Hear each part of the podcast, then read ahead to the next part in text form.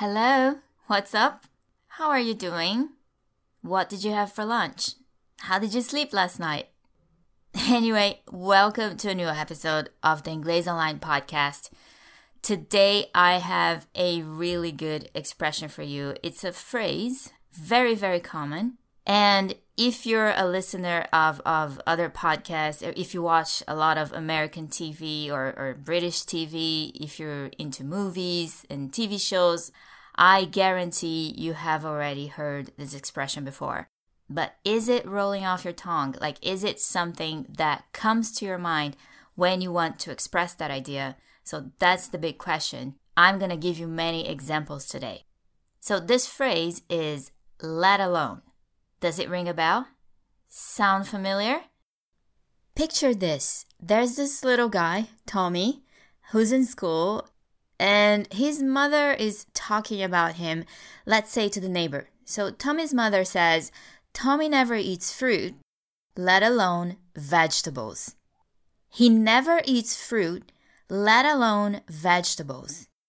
Now, what is being said here? The first piece is Tommy never eats fruit. Never. He never does it. Now, most kids would probably choose fruit over veggies if they had to pick one. My guess is it's easier to get a kid to eat mangoes and bananas than broccoli and eggplant.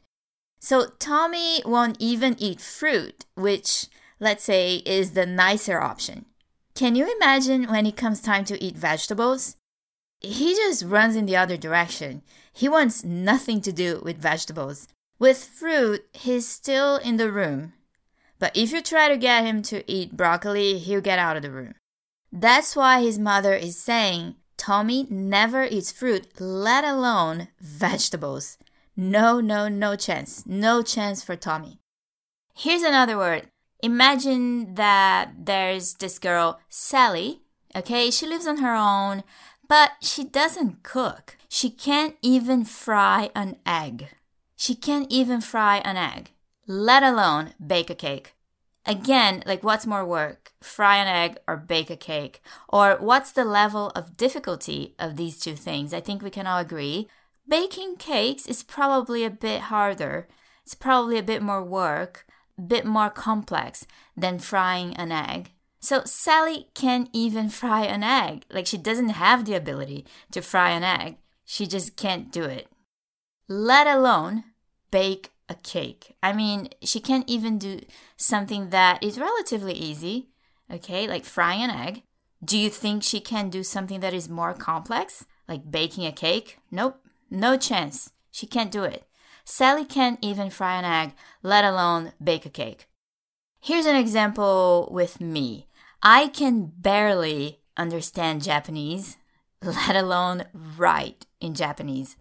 Now, actually, in this example, I'm actually exaggerating my abilities a little bit because when I say I can barely understand Japanese, it kind of communicates that I can understand something in Japanese, but that isn't even true. Okay, I can even understand the basics of Japanese, let alone write in Japanese. Come on. I guess what I'm saying here is writing in Japanese is a lot more complex than understanding Japanese. So I can't even understand it, let alone write it.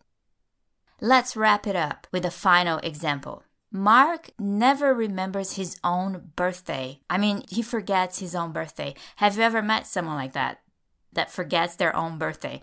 So Mark never remembers his own birthday, let alone his friends' birthdays. He can't even remember his own, let alone his friends. Nope, not a chance. So tell me, can you think of an example from your own life? Something that is real for you? Maybe it's about you, maybe it's about someone you know. Leave it in the comments. I'm curious. Okay, and talk to you next time.